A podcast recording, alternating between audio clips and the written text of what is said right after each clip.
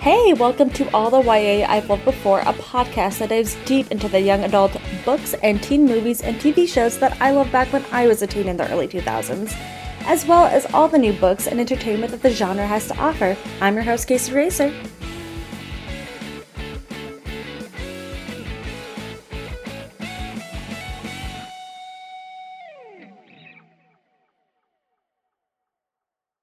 Hey everyone, welcome back.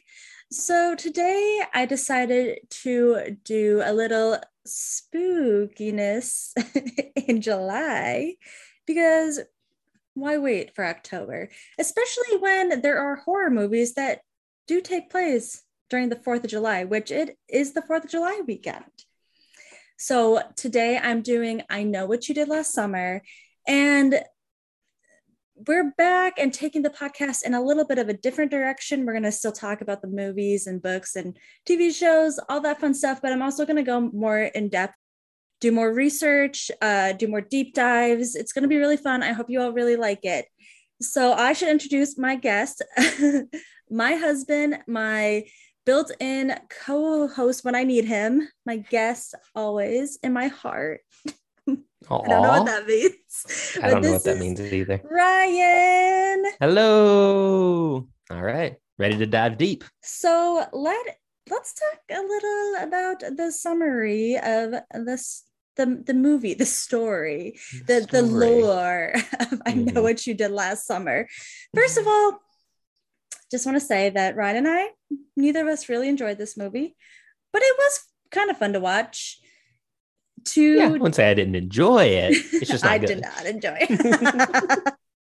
it's not um, what you'd call a we, good movie. we watched this last October because every October I put together a bunch of like movies, TV shows, Disney cartoons, and stuff. And we watch a different one every day of October for Halloween. And it's super fun. And I made Ryan watch this one with me, and we were both like, huh, that was pretty terrible. I really had grouped it in with Scream. Yeah, because really Scream is my being better. Favorite movie. like not just my favorite scary movie, but probably one of like one of my favorite movie movies, and I watch it all the time. But this is not, this is no Scream. And you can tell sometimes it tries to be Scream, and it does not do well. but let's talk just a little summary. The summer after they graduate from high school, friends Julie, Ray, Helen, and Barry have a fun 4th of July out, and it soon turns dark when Ray accidentally hits a man with Barry's car. The teens decide to throw the body into the ocean and vow to never say a word about it again. A year later, they all return to their North Carolina coastal town and begin receiving letters that threaten to expose what happened the summer before.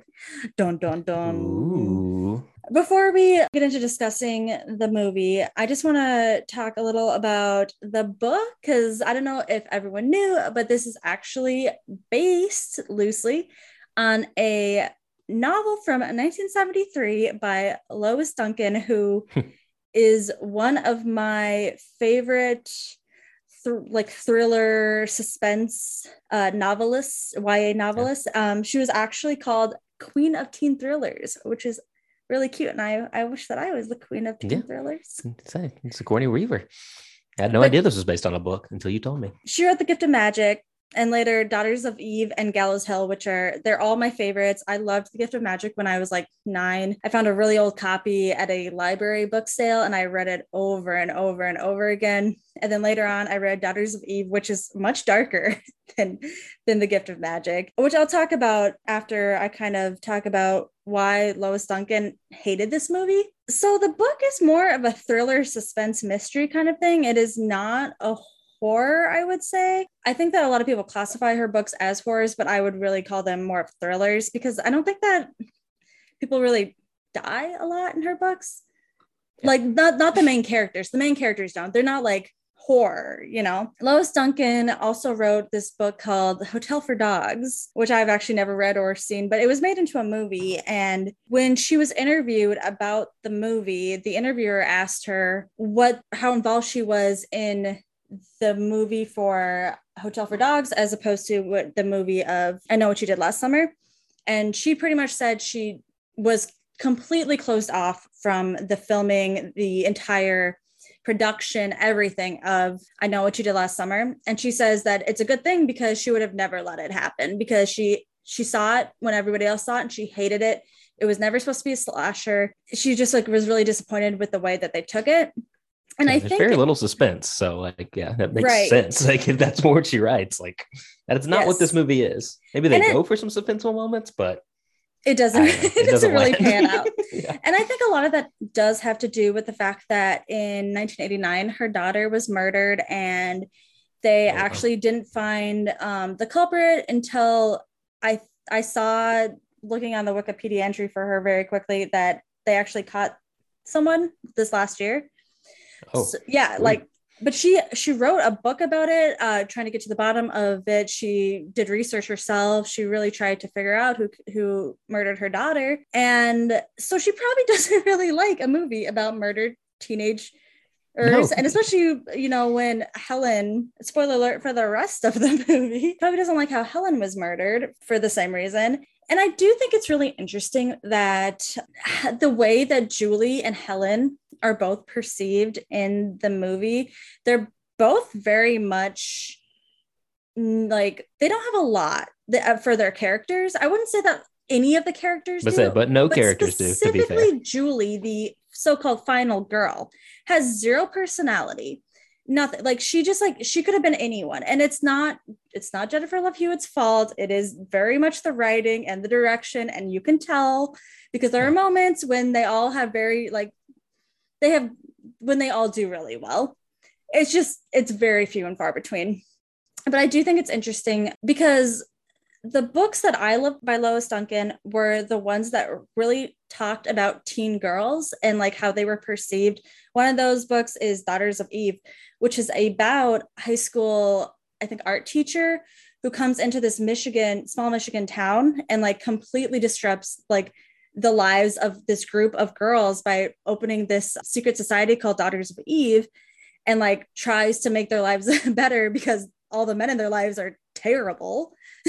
Well, we could all use that. And then also Gallows Hill, which is about um, this girl who moves to this teenage girl who moves to this new town and she's having a really hard time fitting in. And it's all of a sudden everyone starts calling her a witch and all these weird things start happening. And I just like the way that she wrote those books about teenage girls, I would be really disappointed if I saw the movie Yeah, this is I not a strong female lead movie. Yeah, Yeah, Like, they there's- really try to push like a couple of comments in at the very beginning about like oh julie's like oh that's sexist and it's like it's so flat and it's just like it Mhm. means nothing it's like it's because just she giggles afterwards too. I Yes, mean, yeah, they also exactly. push And that it's she has her an IQ and boyfriend- she's going to be a lawyer. But yeah, literally, her boyfriend. her boyfriend talks about her best sexist- friend's boobs in the first scene in the That's first the first. His first line. That's Yeah. his first line. Oh, and like I think it was trying to be like a tongue-in-cheek thing about um like how like Freddie Prinze Jr. and Sarah Michelle Gellar were together, but you can't do that when it's not real life, it's the movie. You know what I mean? Right. Yeah, so should we get in? Felt really weird. Yeah, Yes. let's go. Should we get into the characters then? let's do it. so Jennifer Love Hewitt plays Julie, who, as I said, is very nondescript. Even a lot of her outfits are beige. She's just like very Yeah. beige. Her hair is so flat.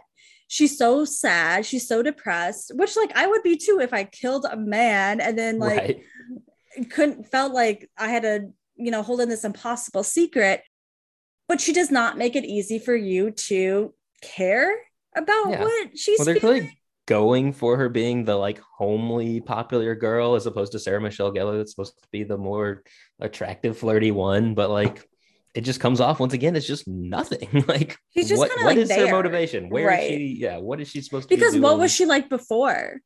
Yeah, Because no in the in the scene before that, she pretty much was like nothing. Like a guy liked her and she was like annoyed by it. And then she had sex with Freddie Prinze Jr. And that's, That's what it. happened before the big, you know, event of them hitting this man. Yeah. And she has really weird morals, I'll say. like the lines that she has like don't make any sense. Which she is 19 years old, and I don't think I had a lot of morals that's at that age. But I yeah. Mm-hmm. also never hit a man and then So dumped never him in the murdered anybody. ocean. So yeah, you know didn't have to question things like that. but yeah, then at the end, like there's that throwaway line of just like, oh, we didn't kill anybody, so I'm fine now. Yeah, literally, they learned nothing. It was so weird. So weird. And at the end of the movie, after all is said and done, and her and Freddie Prinze Jr. are back together, which they have zero chemistry, let me tell you. Zero. I don't think they kiss one time in this entire movie. Even when he tells her he still think so, loves her at the end. yeah, there's definitely nothing at the end. Uh, we probably should have gone back and watched the first scene, but I don't think they kiss like yeah on their romantic beach scene. Even when they- they're yeah. about to have sex. Yeah, Which I'm guessing is for the first time since he asks, Are you sure? yeah, And I'm like, What was their relationship? Right. Because yeah, they don't that. tell us explicitly that she was a virgin or that that's their first time together or any of that. Like yeah, there is that line. I do rem- remember that now. It's definitely like trying to make it like be like, Oh, she. But also, I mean, that could be. Are you sure you want to have sex on this beach right here? There's Yeah. sand everywhere. This is gross. Like, sand in your are you sure? for Yeah. sure. And then, uh, yeah, so at the end, when everything is going well or whatever, she is back at college, and all of a sudden she has this washed, bouncy hair, and she's like talking, like giggling on the phone with Freddie Prinze Jr. And it's just like, that's what she just watched her two of her friends be murdered, and she's still like went through But all this stuff, just but she's okay. okay. now. She's Yeah. fine. But also, as we want to like that, that's not her personality at the beginning of No. the movie, really. You know, I mean, kind of. She's definitely happier and a little more bouncy, you know, and Mhm. but still not completely. Like you said, they tried to paint her to be some sort of serious feminist, want to be a lawyer, want to be. Oh yeah, you she know, wants to be a lawyer, like, and I was like, "What?" going to school in Boston from North Carolina, like all this stuff, but like all of that's throwaway. Like none of that comes back. Like. There's only exposition to how we should perceive Julie. Um, let's talk about Freddie Prinze Jr., who also, oh my gosh, he's something in this. I just want to say that as a child and a preteen, I would say I was in love with Freddie Prinze Jr. Like in love, I had posters of him taped on my wall. I watched everything with him in it. Um, he's not a great actor, and I think that he's still very charming as like a person, but like, oh my, every scene he was in, he just was like shouting. Yeah. And that was his acting. that's kind of i mean that's kind of who he is and she's all that too like that's kind of his thing but Mhm. like you said it's just always just him i don't know that's him and scooby scooby-doo. It is him Like, in I don't know, Scooby-Doo. like, He was good at Scooby Doo because he could just be kind of a, a yeah. himbo, you know? right exactly He's gonna be a perfect for that himbo. He's perfect for that. He's not good in this because he's trying to be someone and he can't really pull it off. But the fact is that Ray as a character um isn't great either. he's, he he's barely in it yeah for for most of the movie they're really trying to push you in a direction that he is he's the murderer. He's the one who's doing all the stuff sending the letters right. to helen and barry and julie. And it's just it's just like so forceful that he just looks like nobody acts like that as a person. Why are Yeah. you acting like that? You're acting so weird. And i Right. understand that it's to like throw off the direction but like yeah. they needed someone who could do a better job well yeah it's back to the thing. They're trying to create suspicion. Mhm. and they try to do it with him. They try to do it with uh, what Jonathan Galecki's character. we'll as talk about well, and Anne Galecki, yeah. And yeah, I mean, like all these people, but it's just like they're just being weird and for no reason. For Like, no you know, reason. It never comes back like to why. I mean, they do a little bit with Freddie Prinze, but it's also just again a throwaway because apparently he had met up with Anne Heche, who was the sister of the guy that they supposedly killed. And you know, he's doing these things kind of behind his friend's back, but there's no payoff for any of it. He just like Mm-mm. did it, and that's kind of why he's being suspicious, but he doesn't really tell anybody. And I, I don't know. It's it's wild the the absence of plot in this movie. Also, did we mention that he's not rich because he's not rich, and we've got told that like four times. We do get told that a lot, but he can afford uh, you know a hundred gallon thing of hair gel to take on his fishing boat with him keep his hair perfectly coiffed like that. But he's not rich. Not rich. He, his hair is so gelled. He like steps off of a boat. He's got like little overalls on, and his hair is just like straight up.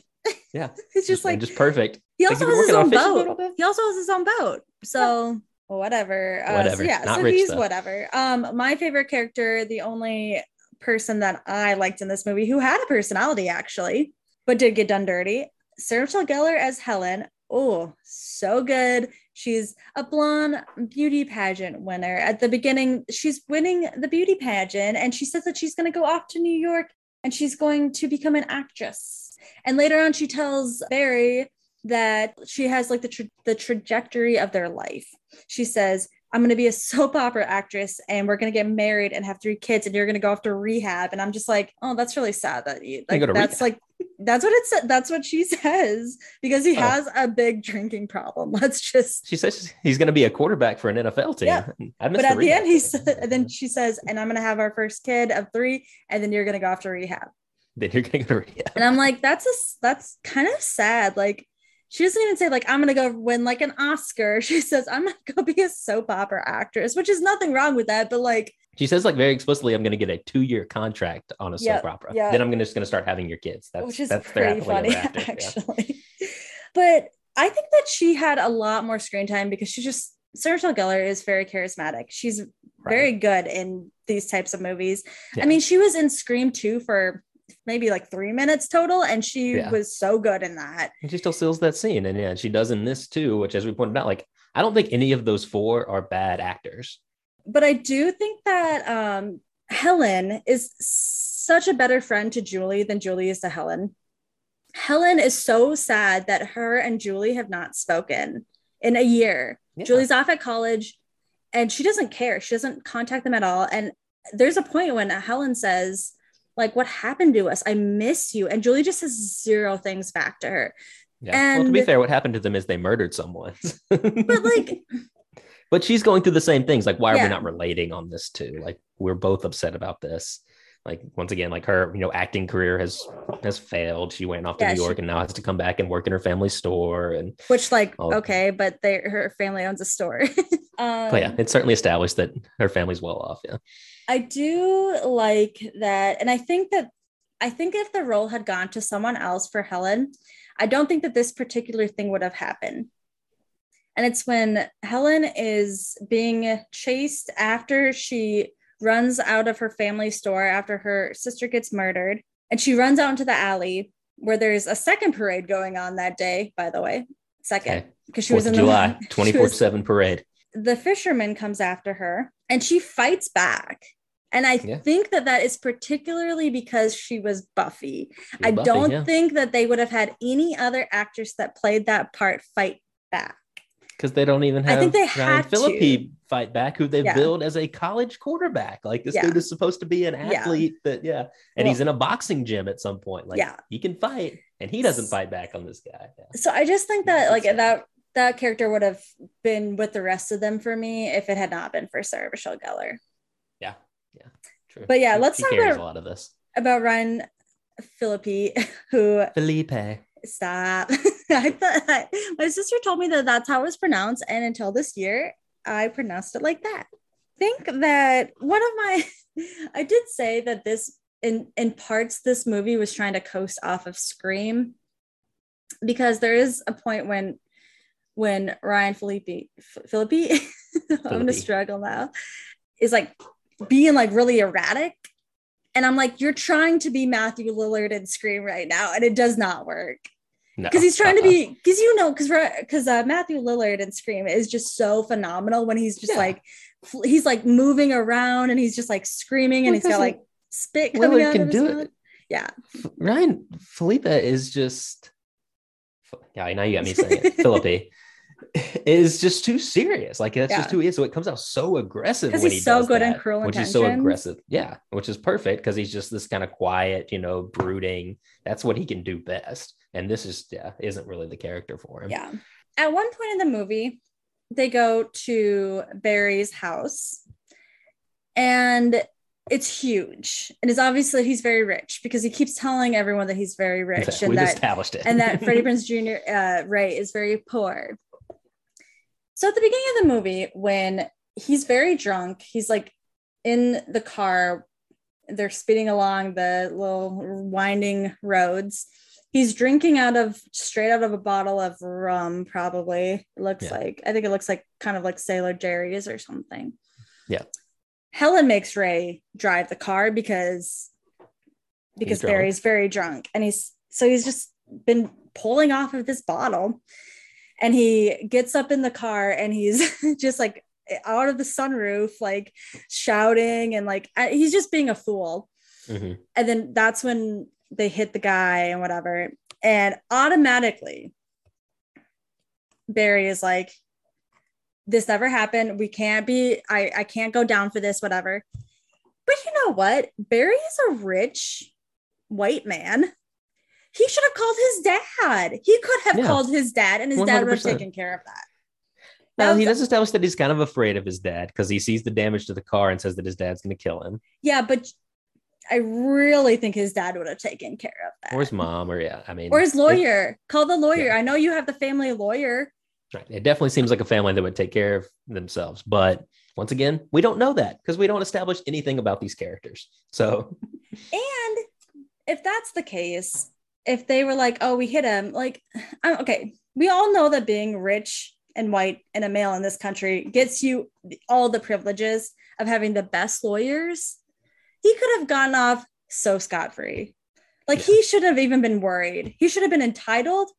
That's like, because he acted so entitled this entire movie. So I'm like, in this moment, it doesn't make sense to me that he wasn't acting like an entitled asshole who just like called his dad.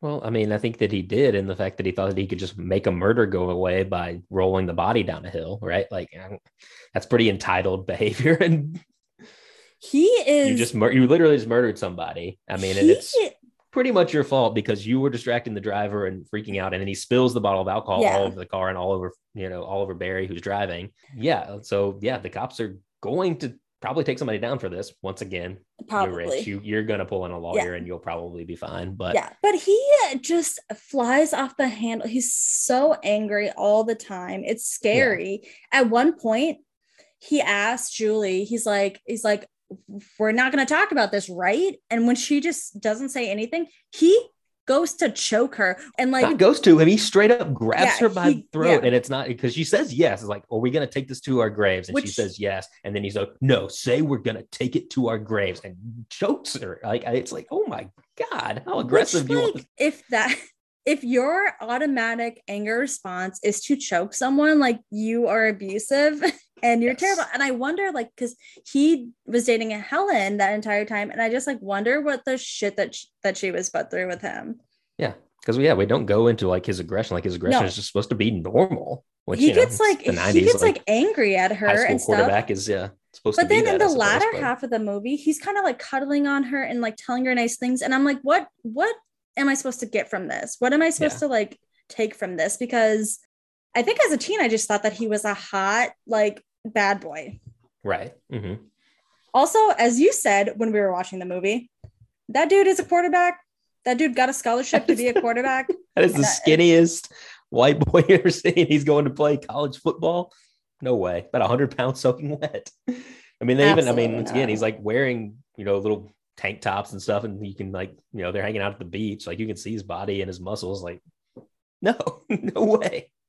So, like, where do they, because they go to the same college, right? Julie and, it's a very throwaway line where um, Helen says, "Oh, you two go to the same college. You haven't talked." And Julie's like, "It's a big school," and then it's never mentioned again. And it's just like, why was that even in there and then? why did, and why is it? Because they go to Boston from North Carolina. So, it's supposed to be a big deal, I think, that they get out of their small town and she goes for academics to be a lawyer and he goes for, you know, sports. But, like, Sports. what school is this? that, that they're going to that's that's this big like is it harvard like are they going to harvard no we have no idea but they are at the same school supposedly Johnny Galecki, I don't remember his character's name. max He's such a okay. So he has a crush on Julie, and he like asked Julie out in like one of the first scenes. And it's funny though because it makes it very clear that like her and Ray have been dating forever. Mhm. and we're supposed to like kind of feel bad for him i think because he gets he gets Well, he or he gets says, like- pushed by Yeah. barry which he shouldn't have done obviously Yeah. but he is he plays such a hashtag nice guy. Yes. Where he's like i'm in love with this girl and like you're you want to be with that guy and not me? How dare you? Oh yeah just just huge yeah incelly nice guy vibes just completely. But once again they're trying to set him somewhat up as to maybe be the the villain the killer in this but he was not so- really because yeah. we barely see him and and then he I gets mean, yeah, he- apparently he's known Julie and all of them, I guess, since I forget what he says, like sixth grade or since they were Yeah, six years old. because they live in like a small town or whatever Yeah, so they all know each other. But then once again, shouldn't he know that she's dating Barry? yes exactly that was my thought exactly and well, I think he kind of like phrases it as like, we just don't hang out anymore. We should hang out. Oh, you oh know, like, such friends, like, gross nice we guy get behavior it. yeah yeah. why was he murdered though that made no sense to me. That made zero sense to me. He was the first one who the fisherman killed. once again, particularly because they're doing all these things to try and set up the suspense that maybe he's, you know, so we can have multiple options of who the killer is. But then why would And you kill him as the, and they kill him right away. immediately. immediately? Like he's he's one of the first kills, if not the first, I think. Do you think maybe it was to have a little suspicion divert to um to Barry right. Yeah. And that's what like they a do because second? that's But when it, but it but that's not what I got. I, it was like I literally had to like sit and think about why they would Yeah. do that. Which Mhm. is so a casual viewer of the movie isn't going to be like, oh, do you think that's why? They're going to be like, wait, what? yeah.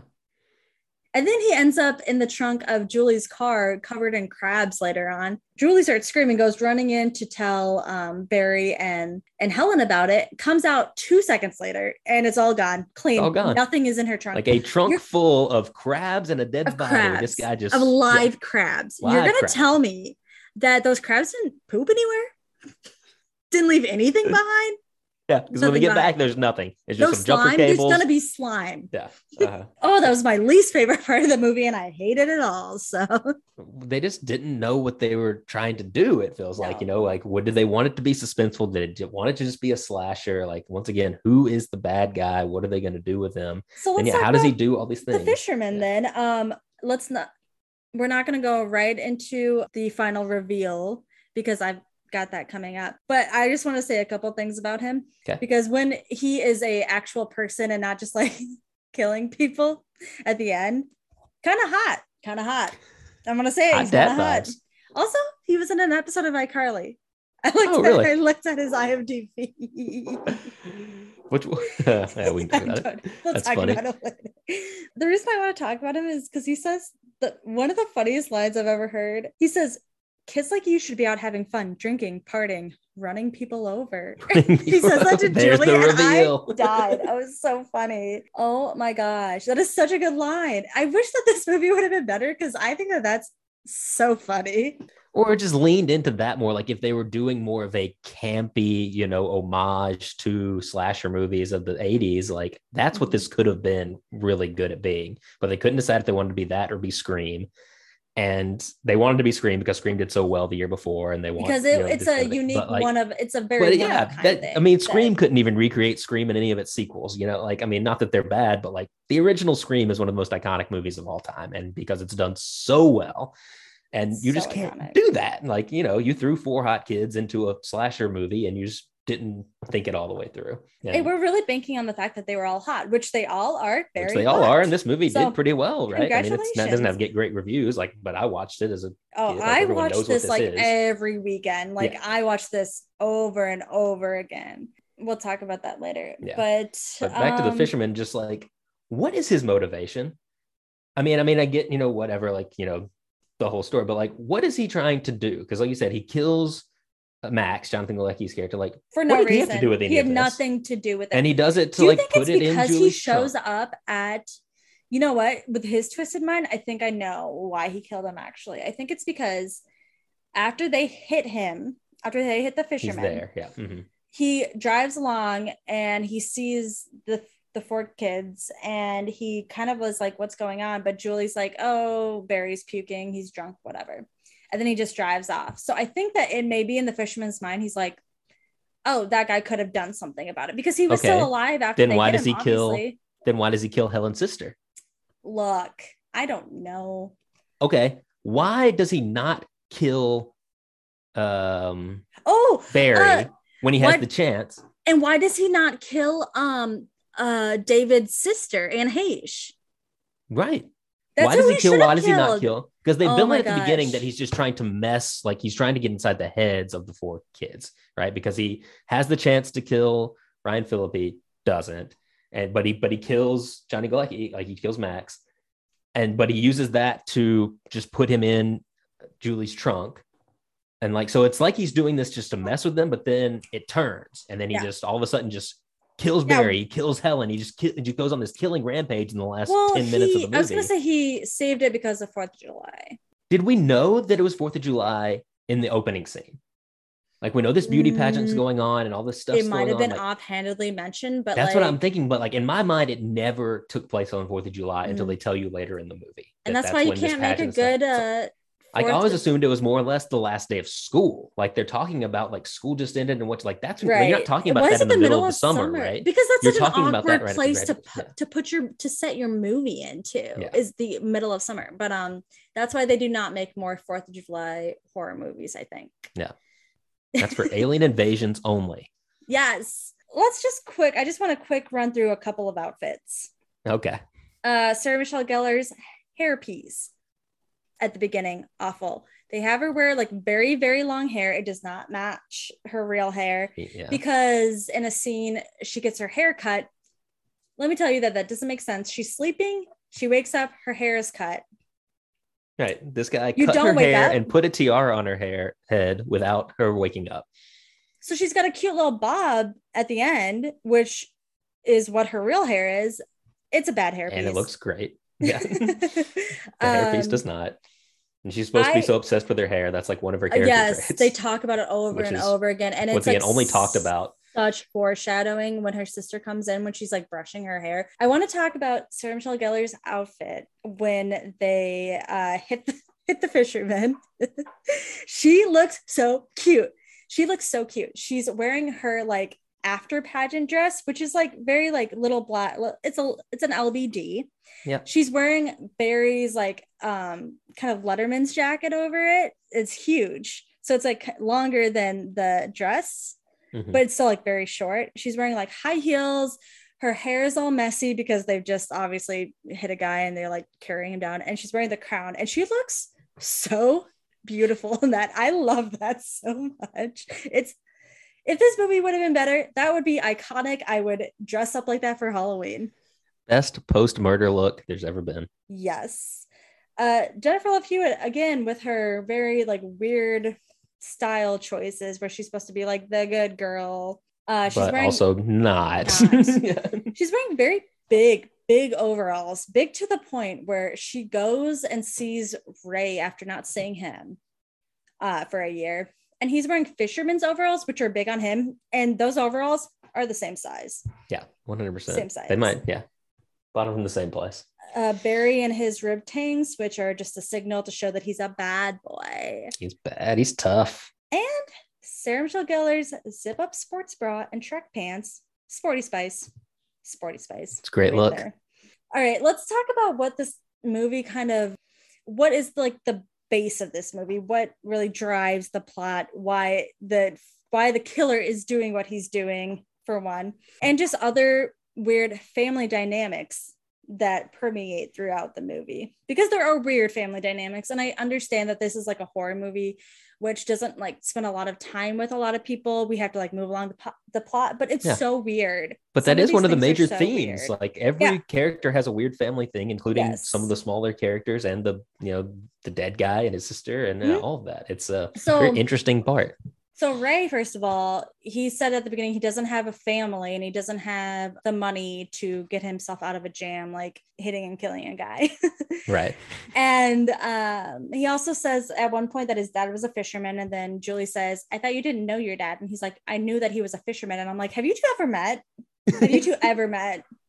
Because I don't think you have." Julie comes back from school, and her mom, first of all, I think her mom is right in the moments where she's like what's going on with you? Because Julie is like literally like comatose pretty much. She's just like, Yeah. she's just like, she doesn't say anything. She just sits there with her like limp hair. And she just like, her mom literally asks her questions and she doesn't say anything. However, her mom does a very mom thing and says, You look like death. Thanks, mom. Thanks. Yeah, that's very helpful here. But yeah, like you said, she just like, which I mean, maybe that's a normal thing for a teenager and mom to do, but she asks her these questions and gets no response. It's like, I think that my mom would harp more on this. Like if I was asked if- acting like this and I had been acting like this for a year. Yeah. Yeah. And I'm like, yeah, because she's like failing out of school and like she's just like she literally is not saying anything. I'm like, Yeah. I would be very concerned with the changes that are going through my daughter. But then, but then her mother, her mother says, Your father must be turning in his grave. What Yeah. the fuck? Yeah. What? That and that's the only scene that her mother's in. And I don't think I'd talk to my mother again after that either. That's rough. Yeah. Like, I could- and that's then that's the only way that we know that her dad's dead, Yeah. right? That's it. Yeah. Yeah. Never, There never talked about. him like on again. the wall with her, and I just thought that well, they're like eating alone, but I was like, maybe that's lunch, maybe he's at work, but then uh, then it's like, oh no, dead. Does everybody have a dead or missing parent? Yeah, because okay, so well, so Helen, Yeah, they say parents though. Her and her they sister do. keep saying That- That's what I'm saying. But we only see her dad. We only But see comes- Barry's mom. We only get talk. We have mention of Ray's Mhm. dad being absentee, and we have mention of Julie's dad being dead. So Yep. like, does it's very Disney. everybody it's very Yeah, Disney very right now. Disney. Yes. But Helen and her sister work at their parents' like department store, pretty much just like a mini department store, I would say. Right. and her sister pretty much runs it. And at one point, Helen comes home and is like standing at the door, and her dad's sitting in his. It's very 90s dad. And like, this is a thing that I feel like is so present in a lot of 90s like TV and movies where the dad is so like absentee. And I think Yeah. that it has a lot to do with like the culture around like how dads were not expected to do a lot in the like child rearing and stuff. Right.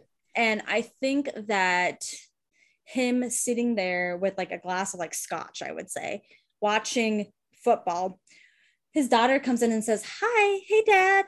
And he literally says nothing to her. He doesn't. He doesn't have a line. He doesn't. he literally speak, does not right? say anything. And I think maybe the point that they're trying to get across is that her dad doesn't know what to say to her because she's like beautiful. She was like the, you know, pageant queen, but her his like little girl has grown up. That's what like I think that's the angle that they were trying to get at. But we get it no look like between him she's- and the other daughter to No. prove that. Even though well, I because mean, he she has the her. line.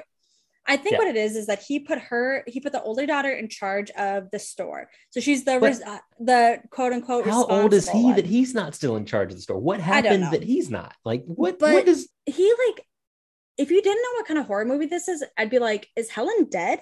Because he literally does not react to her presence. I was I was about to just say like, is this the Sixth Sense? Like, yes, because he doesn't react It's to that, Wild. and then he doesn't react to the killer walking yep. through the front door and the killer, okay, who, mind you, this is the killer's outfit. He's wearing heavy rain boots. He's wearing a big like slicker. Yep. So that means he's like stomped, stomp, like he's not being quiet. They He's live in a, lumbering, yeah. they live they, they, he stomps stomps they live in an old house which is creaky and like Yes. they've like showed like kind of how like old it is and stuff Right. and he just doesn't even react to like his front door sh- like opening and shutting someone Yeah. going up the stairs yeah Which this all points me to is there a storyline that got cut that they don't mention that her mom died? Right? Mm, Is that why he's so comatose? Is that why the daughter had to be put in charge of the store? Like all of that kind of wraps together for that makes but sense we never see her. She's never mentioned. Like Mhm. that would be a once again, it fits in with all the other parental issues that everyone else has in this movie. Like that would be a pretty solid plot point that's not talked you know about. what they should have done okay well There's lots they should have done with this movie that they did. But if they were okay, so they made a TV show with the same name that has nothing to do with this. They should have just Zero. made this, but like expanded on it. That would have been so good, actually. Yeah. Been like, oh, these all these storylines, like what happened with all their families, like why they Yeah. are acting the way they did. That would have been interesting, actually. yeah, there's, I think if this was made there's now, much more to dive into that because they don't dive into a lot in this movie. Yeah. Let's talk about Helen's sister, who is awful. And Right. it's weird though. Okay, so Helen's sister exists to tell Helen that Helen at 19 years old is a has-been and is Yeah. never going anywhere. And she's just a pretty face. And I'm just like, she's 19 years old and you're 23. Yeah. Her sister is beautiful. She's, She's, the beautiful. um, She's Bridgette Wilson. Yeah. I was gonna say she's the what's her name in uh Billy Madison. yeah. Yeah. She's the yeah, she's the main female lead. in- Yeah. In this uh Miss I don't know. She's the third grade teacher. Yeah. I can't think of it. She's What her uh, Miss Vaughn, Veronica Vaughn. Yes, the- Veronica, yeah. Veronica Vaughn. She's I just- also Sonya Blade in Mortal Kombat movie. Like she's she's always an attractive blonde, she's tall beautiful. woman in everything that she is. Well, But like, if- apparently, she just pales in comparison to the beauty that Sarah Michelle Gellar if, they this, were gonna which- have that, they needed to put they needed to cast a different actress. well, her hair's always in a no sense. ponytail and she's wearing glasses. Yeah. So, But it's the even then, I'm like, you're, you're hideous, Beautiful. right? She needed some paint on her overalls. Is all she was Yes. missing. But She also just like so but she's just so mean to her, she's right? so like, mean. She's so mean to her. She's like it goes way beyond just like being jealous of your you know more attractive or more popular younger sister because once again they're 23 and 19 at this point. Like at some point that goes away right? Then Mhm. i don't know. It's just such a and she's been put in charge of the company store. Like she's got things going like there's just no reason to be holding this grudge and it's not de- delved into at all other than these really mean lines that she says to her. Yeah. And so when Helen is being attacked, she's first of all, nobody believes what Helen is saying. Helen sees Barry being murdered up on the balcony at the pageant and she's screaming trying to run through this crowd. They're all just holding her back and laughing at her. The cop treats it like it's a joke. He says oh he was probably playing a prank on you. And it's like okay well then probably check it out though. You're not doing anything else. The he cop just disappeared yeah. takes her home and is like making fun of her. And then, of course, he gets murdered by the fisherman because Yeah. he didn't believe her. And then she goes and running to the to the store where her sister is closing up. And her sister is acting like she's like, I'm being attacked. She literally says, I am being attacked. And her sister is rolling her eyes at her. And I'm just like, you don't know that this is like a like like a like a like a serial killer that's after your sister. She could have been being attacked by like Barry. She could have Yeah. been being attacked by another man. Like what? it's late at night she's disheveled and she's running up to the door like regardless of what you think of your sister, like you don't care about her enough to just open the door and let her in and say, "Hey, are you like, okay?" oh my! But you know what? It's not that family But dynamic. she gets though. murdered for it, so Yeah, she does. And that family dynamic doesn't even come close to the reason that this movie, the reason that this fisherman exists, the reason why he is the the murderer, yeah, which actually doesn't make any sense. And like, I literally had to like write it out to like make sense of it. so convoluted. Oh yeah, So at the beginning of the movie, there's a scene where this guy who is David Egan, right. Who they think they've murdered. who they think they've murdered is And think is maybe the killer, standing yeah. on outside of the road that they later hit the fisherman on. He's about to jump. He's clearly about to jump in. July before that, the July 4th before that, he had gotten into an accident with his fiance, Susie, Susie. Yeah. and they ended up crashing into like the ocean, the Ocean, yeah. whatever it is. Because she drowns. I mean, is what it yeah. is. Yeah. So she Mhm. drowns. He gets out, mm, Right. Questionable. um so they think that they the, the kids think that they hit him and he's back for revenge so they like go and see his sister who like lives out in the sticks she's supposed to be like weird she's just lonely it's kind of sad actually Yeah. but she acts weird and erratic for no reason as well when she actually Mhm. kind of seems kind of sweet when she's not she was just like i don't get a lot of visitors Yeah, she Come bounces back and forth between that, which because her brother died and her like mother. yeah. so stupid Right. They're trying to build suspense and trying to build people that could be the killer without actually doing it. But when Julie goes back there to ask who this mysterious guy that had visited her was, which turns out to be Ray, it's so stupid. Julie ends up saying like we saw we saw David because they she said no David David left a note. He went out there to I don't know commit suicide and I want to say that in a mm-hmm. better way, but but the note actually wasn't that because it was from the fisherman because it was in the yeah, same because it's in the same handwriting And as she the saw it, that but everyone she else had been says- getting. Julie says, no, he had a tattoo with Susie's name on it. And the sister says, no, he did not have a tattoo. So then she figures it out right then that it is Susie's dad is the fisherman. hmm Uh, he, at the end, he's got this boat that has all of these pictures of these kids. Yeah, he's just got his serial killer wall, everywhere of course. Yeah, In his boat, but it's like, it's like full rooms. His boat that's right next to Freddie Prinze's boat. By the way, they've just been living right next to each other for Yeah. the past year. And again, he's very, very attractive, I think, as an, for an older man, but For an old serial killer, that's neither here nor there.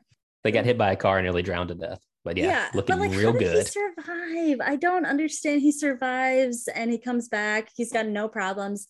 At the end, though, he gets his um, hand chopped off. That's holding the hook that's killing everyone, Yeah, and he ends up back in the ocean. And then Julie and Ray don't just say that nothing, like they're not responsible for anything, Like they Yep. just are like, nope, we're good. cool. Yep. Um, but it's very on brand for that family because apparently, spoiler alert, in the second movie, the killer is his son, Susie's brother, who goes after Julie because Yeah. Keeps she tracking wrecked down. all their lives. I don't know. It's so stupid. I I wish it was better. Yeah. Because it's like it's kind of like a it's a fun like kind of premise and like all It these like is, twists and turns, but they just like didn't it wasn't written well. don't work. Yeah. But I think that what I found the most enjoyable about this movie was the urban legend. Because this is all centered around the urban legend of the Right. men with the hook hand, right? hmm Yeah, so let's talk about urban legends for a minute. Let's do it. So you said that you haven't really you never were like a like a kid into scary things. You yeah. you didn't really know a lot about urban legends, but I kind of like asked you about them. You said Yeah. say you, we talked about this. You like, kind of had heard them in passing, which is what urban legends like are. I knew because I knew most of them. Like as you started listening to them, I was like, yeah, Yeah. I've probably heard that, but like I don't. you know why? That's not a part of my childhood. because know, you were not a kid into those things and i was like Right. i loved scary i loved urban legends i went on snopes snopes.com i would just like be on there for hours i loved it i loved reading all of the old urban legends um but i also liked scary things and you did not right. Yeah, and maybe that's part of it, but like I said, like it, it's also just like a familiar or friend group thing because that wasn't really a big part of what Mhm. anybody that I knew did that I can think of. You know, like we didn't tell Yep. ghost stories by the campfire and it's like that. But I mean, once again, to some extent, I clearly did know these. You started listing them off, and I was like, okay, yeah, Because yeah, it is a part of culture is. I know what that is. Yeah. i think that's really funny because i heard the hook story from my father Oh, really? and the version that i heard was uh two kids were out in a car two teenagers were out in a car the it's you know a boy and a girl dating Yeah. they have the radio on they hear that there is an escape from the local insane, insane asylum which this is none of this is like good words. None of this No. is good. But this also is from so long ago. Like my dad was telling me this when i was a child like a child like five Yeah. years old i want to say which is questionable dad. Just a little questionable. But all of a sudden they start hearing like a creak creak and he would do the little creak creak. Mhm. like he did it he did a performance. Like that's why it's so like ingrained in me because yeah, for sure. he did that. And like these are all kind of stories that are in our culture that all in all they tell these stories about well these these particular urban legends they tell stories about teenagers and teenage girls in particular Yeah. so there's this academic article called let me tell you about my cousin's best friend sexual values urban legends and educators it says urban legends reveal the fears and anxieties of a group and serve as warnings about potentially dangerous situations, behaviors, and assumptions. There's a reason why a lot of these urban legends do center around teenage girls, for instance, because um, of the changing culture, especially in like 70s, 80s, and 90s. There's a lot about babysitters because there's all of a sudden all these all these young girls that were out earning their own money Mhm. like it just tells you so much about the culture and i think that especially this one with the the the hook as a hand um attacking these kids that are out having sex Right. you know hmm it's it's like a thing to say like don't go and have sex like Yeah. you're not gonna die it doesn't tell you that you're gonna die from having sex it tells you that you're gonna die because someone's gonna kill you because you're out having sex Because you're out you know in like a roundabout Yeah. way Well, they make mention of that in the movie too, right? Yep. Like, uh, yeah, say Julie or, or yeah, somebody says that as they're sitting there telling the story of the hook hand guy. Like, yeah, urban legends are completely made up to keep girls from having premarital sex, basically. and that's where i'm like that's true. that's that's where this story could have been so much better because that is a good thing to explore and where Yeah. scream explored the scary movie tropes Mhm. this could have ex- this could have explored Yeah. the urban legends tropes and how we did that of course i think that two years later there was a movie called urban Movie legends called that Urban came Legend? out But did that even do that? I think that's even worse than this movie, isn't no it? it did it did because I, I don't. I, love don't know that that I've seen that Oh, one I actually. really? Okay, we should do i love that. it it has then. rebecca gayheart in it and i love her but it's just like really interesting to me how urban legends relate a lot to horror movies in that way where it it centers on these teenage Yeah, girls It's the same theme, and Yep. yeah, uh-huh. who um if they take control of their sexuality, they are punished for it. But in this movie, Julie has sex right away. Right. And yeah. I think that that's why this was trying to be Scream in a different way because I think we were meant to believe that Helen had sex, but she didn't that night. You know what I mean? No, yeah. We don't ever actually see or know that. I mean, she, once again, she's kind of billed as being more promiscuous, but we don't know that 100%. Whereas we get full confirmation that Julie had sex that Mhm. night. And then, like you said, she's the final girl. She's supposed to be the final girl. And so maybe they're trying to circumvent that trope, but I think that without that's actually saying or explaining it or having that be a thing. So did you really do it? Does it matter? Like, yeah. I also think what was interesting was that, as I said, urban legends kind of talk about like the the changing fears and anxieties. And in this movie, all of these kids are kind of at a crossroads between their childhoods and their adulthoods, where they're done with high school, they're going off to college, all these changes are happening. And regardless of if they had hit a man and killed him, they would have all drifted apart. There is one moment where Yeah. Freddie Prin- or where Julie questions Ray about their relationship after high school. And Ray says that a very not true statistic about how the majority of high school couples stay together. And that's absolutely not true. It's like uh, as he phrased, it, he phrased it as like, yeah, high school sweethearts are the statistically most likely couple to stay together. it's just like Uh, patently false. I think that's the exact opposite. Yeah. so I really think that between you know this being based on an urban legend and like the just like growing and changing things in these kids' lives, this could have been better. It could have Yeah, really shown like a better direction. Yeah. And There's so what I have to many things they could have done with it that they just didn't. And yeah, I'm, I'm glad to know that the author of the book felt the same way because Yeah, there's she was yeah, this could have been better. she was not happy with it. Yeah. and neither was I. Well, All right, They did what they wanted to do. They made They a movie did. with four attractive you know what? teenagers or 20 year olds that play teenagers. Yep. but it does made not money. have the cultural staying power as Scream.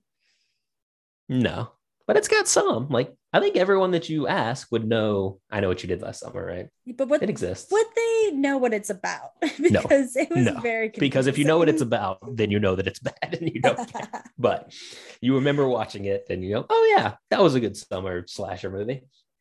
All right, It's not. uh, let's end this out with a last little bit about our experiences as a teen and the things that we can connect with our teen years to to this movie any memories around this movie that we had etc do you want me to go first Yeah, lead us off. so my sister owned this movie as a VHS. She was, as I said, obsessed with Freddie Prinze Jr. Sarah Michelle Gellar, big Buffy fan. And I, at seven years old, wanted to be my sister. And I think that the reason why, because she, was only 10 when this came out, I was seven. A lot of the reason that she probably liked this and a lot of the reason why I liked it is because I just wanted to be a teenager so bad. I watched so much, so many teen movies, so much like teen drama. I just like wanted to be in high school. I thought that being in high school would be the most exciting thing ever. I just I just longed for it so much and this movie just had all these attractive teenagers that are actually played by like 25 year olds. and I think that I just really relate this to being in my sister's room. She had that, you know, the TV VCR combo, sticking the VHS in there and we would just watch it in the basement and it was great and this movie will always remind me of my sister Oh, that's cute. What about you Um, this movie, I think, is one of my first introductions to horror movies. I feel like there was a summer of my life. It might have been 97 or 98. Like it was probably around then. I was about 10 years old. So my brother was about 12 or 13. And we like one of our aunts was babysitting us that summer. It's when I probably that's when I first watched Scream. It's when I first watched like a lot of these beside despite like I did not like horror movies. I didn't like scary things. Like Goosebumps scared me. Are You Afraid of the Dark was really terrifying. Like say. Are You Afraid of the Dark was the scariest thing that I've ever seen in my life. I had nightmares forever after watching that show. It's ter- it is scary though. Like, to be fair, that one scary. is particularly scary. And I think that was like something that I got introduced to way too young, and that probably shaped this. But also, like I said, I don't think my parents were super into scary stuff. I still don't really think my brother is. I've got a cousin that's super into like B movie horror stuff that I kind of got into with him later in life. But it, at this point, like we didn't do a lot of scary. Like it just wasn't our thing. And my brother kind of started getting into it because he was a teenager and it was cool. And that's when these movies were coming out that kind of revamped the genre. So this was like part of that summer for me, which was kind of cool that, you know, I was a preteen, I guess, watching these and I I really enjoyed it the first time that I watched it because it's a it's it's not super scary because it's just not because there's not enough suspense to make it scary. Like mm-hmm. the slashing that happens, there's really no gore. Like no. you see a little bit of there's, blood dripping, yeah. like you get some. Yeah. There are weird um like cut cuts in the movie, so it doesn't mm-hmm. actually show the person. Is this movie R? I don't know. That's a good yeah, question. I don't know either. I was gonna ask that uh, as we were watching, and I cannot remember if it was R PG thirteen because it felt very PG thirteen on urban legends, not on the actual movie. yeah, I'd say I can't find it on a quick look here, but uh, yeah, because it felt very PG thirteen to me. Because you don't see, you of course don't see any nudity. There's very little blood. There's some swearing and of course themes, but there yeah. are quite a few fucks from Ryan Phillippe. So. Yeah, say if there's more than one, then it's ours. So yeah, I mean, into that point, like it just it, it was just a cool teen movie to me because mm-hmm, exactly. Jennifer Love Hewitt and Sarah Michelle Gellar are very attractive. So I enjoyed so that. And there's a lot of them just flouncing around, and that seems to be the main point of this movie. And so yeah, that's definitely something that I have positive memories on for that as being as particularly as a child that you know thought of myself as probably kind of a nerd or a loser because people liked scary movies and I didn't and oh I get scared by them and I have bad dreams. Like this one didn't do that for me. So it was kind of my awakening to oh I can watch a scary movie and it's not going to terrify me and it can just be a cool thing. So no I think it, you're fun. totally right because as I said I watched this with my sister. Uh I don't think we were 7 when she owned that VHS I think it was yeah. like a couple years later. But I didn't start liking like actual horror movies until uh like 2004ish when I when I met Ashley. We talk about this later on in the Degrassi episode that's coming in a few weeks. But I think that this movie is just like not very scary and that's probably why we both watched it before yeah. we were like that's why it was perfect for me movies. at 10 yeah. and why when i look back on it now i was like this isn't great no it's kind of fun uh, if you haven't seen it I wouldn't I wouldn't watch it again, probably. Maybe in like five years. We're watching again this October. no, I want I will watch the next one because Brandy and Mekhi Phifer are in it, and yeah. I love them. And I do think, and we're not talking about the next one, but I do think that that's why I, probably even like the second one better than this one because it just leans into the camp. Like it mm-hmm. knows it that does. it's not a good movie. It literally okay. And this one tries to take itself too seriously. It does. There's a point in um the second one the killer like does his radio voice that he did earlier on in the movie yeah. and uh, it lives in my head. Because yeah you're right. I think that the second movie is better which yeah. is wild but i and think it's definitely it's just, less reviewed and i say this with comic book movies and stuff a lot too. It's just like okay yes this isn't great but it knows it's not great and it's leaning into it and that makes it funny. Like that's yeah. it's like a good thing sometimes. Like yeah for an hour and a half for me to sit here and turn my brain off and like watch some funny, cool stuff. Yeah. I think you're totally right when you say that this movie takes itself way too seriously. I think that Freddie Prinze Jr. takes himself way too seriously in this. Um, I think that Sarah Michelle Gellar was doing her best, as were uh, Jen- uh, Jennifer Love Hewitt and Ryan Phillippe. Anything else you want to say to close this out? Uh, I think I've aired all of my thoughts. I think I got it. This movie is fine. It's fine. But I think that it is very emblematic of 90s 2000s it's, teen yeah, culture. I think that it was really fun at the time. I remember, which I forgot to say, and I totally was going to, but I remember one of the first boys that I really liked. His name was also Ryan. Um, I like Ryan. Oh, and my first boyfriend's name was Ryan. Sorry, Yikes. it was like a per- first boyfriend in. I didn't know all grade. this. I got to rethink some things. But um, I remember inviting him over to watch this movie in my basement when we were like 11 and like Ooh. wishing that he would hold my hand and he didn't, of course. Oh, what a loser. Um, really bringing it down for Ryan's everywhere. Uh, but yeah, so thank you all so much for coming back. I'm thrilled that we got to do this as our comeback episode because I thought thought it was so fun. And I have, as I said at the beginning, I have so many guests and lots of authors that are coming on, and I'm so excited to show you what I have next. So please follow us on Instagram at to all the YA. And oh, go to thebookbundler.com and get your summer reading so much fun. We still have our code to all the YA to get 20% off, and they're sending me a bunch of really fun middle grade chapter books that I'm going to review and talk about on the Instagram, maybe even on the podcast, depending on what I get. It's always a surprise, but they have never failed me. They always send the best things. I'm very happy to work with them always. All right, everyone, have a great rest of the week. Bye-bye. Bye.